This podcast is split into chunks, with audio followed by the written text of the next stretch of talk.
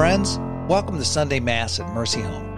Since 1992, Sunday Mass at Mercy Home has been a source of spiritual nourishment for Catholics who are unable to attend Mass in person.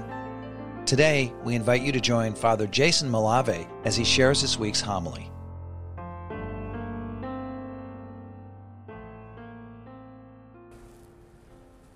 In today's gospel, there happens to be a couple phrases, a couple images, a couple proclamations from Jesus that give us a little bit of a pause. In fact, they might even scare us a little bit, or they might even think this is kind of harsh.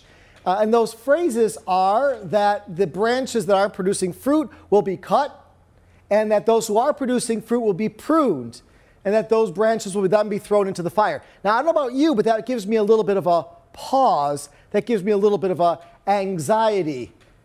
But let's take a close look at that, if you will. I want to talk about the line that comes right after the pruning line.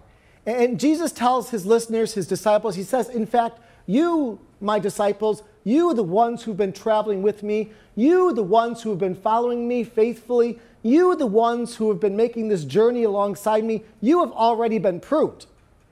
What is he saying to Jesus? He's inviting them to remember that so much of what they've done, so much of the journey they've had, uh, has meant for them to look into their hearts, just as we've done over the course of our own Lenten journey that we took over the course of the last many months. So much of what Jesus is saying is that, look, you've learned what it means to forgive. You've learned what it means to love your enemy.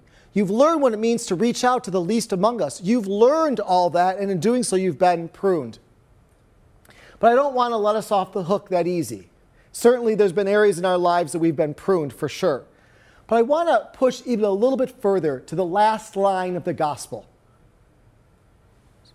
Jesus invites us to make sure that we bear fruit so that we might become his disciples. Now, that's the goal. And so I think we have to look at any pruning that has to happen in our own lives in light of what it means to be a disciple. And I've talked about this before. I'll say it again. A disciple we hear about very, very specifically is one who, who prays who serves and who shares. Now, we as Catholics are great prayers. We're great people who serve all the time in the name of Jesus.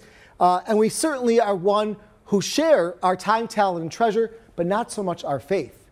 And so we're encouraged to share our faith. And sometimes, sometimes sharing our faith is really hard. Sometimes we're embarrassed, or we feel self conscious, or our ego gets in the way and we don't want to share our faith. Maybe that's the area that we're called to prune. Maybe we're called to prune that embarrassment about talking about Jesus, about how powerful Jesus is in our lives, how we come to the Eucharistic table because we want to be so close to Jesus. We've got to prune away the embarrassment or the ego or the self consciousness around that and share, yeah, this is who I am. This is what I believe and this is what I live.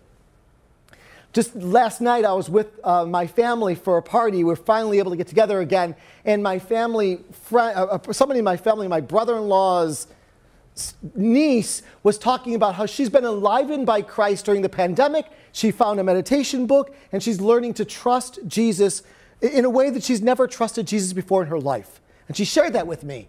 And I was there listening to her. I said, Tell me more. And we had this vibrant conversation, a vital conversation about her journey with Jesus. Huh. Bear much fruit so that you might become my disciple. I found a disciple last night. She was clearly. And she was excited and renewed and full of life because of her discipleship.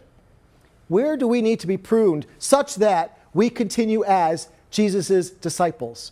Perhaps this Easter season, we have the opportunity to reflect on that and to rededicate, rededicate ourselves to the journey of discipleship.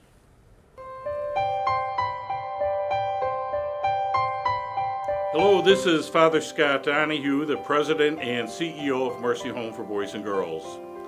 To learn more about our mission of God's mercy and the young people in our care, please subscribe to our email newsletter by visiting www.mercyhome.org slash listen.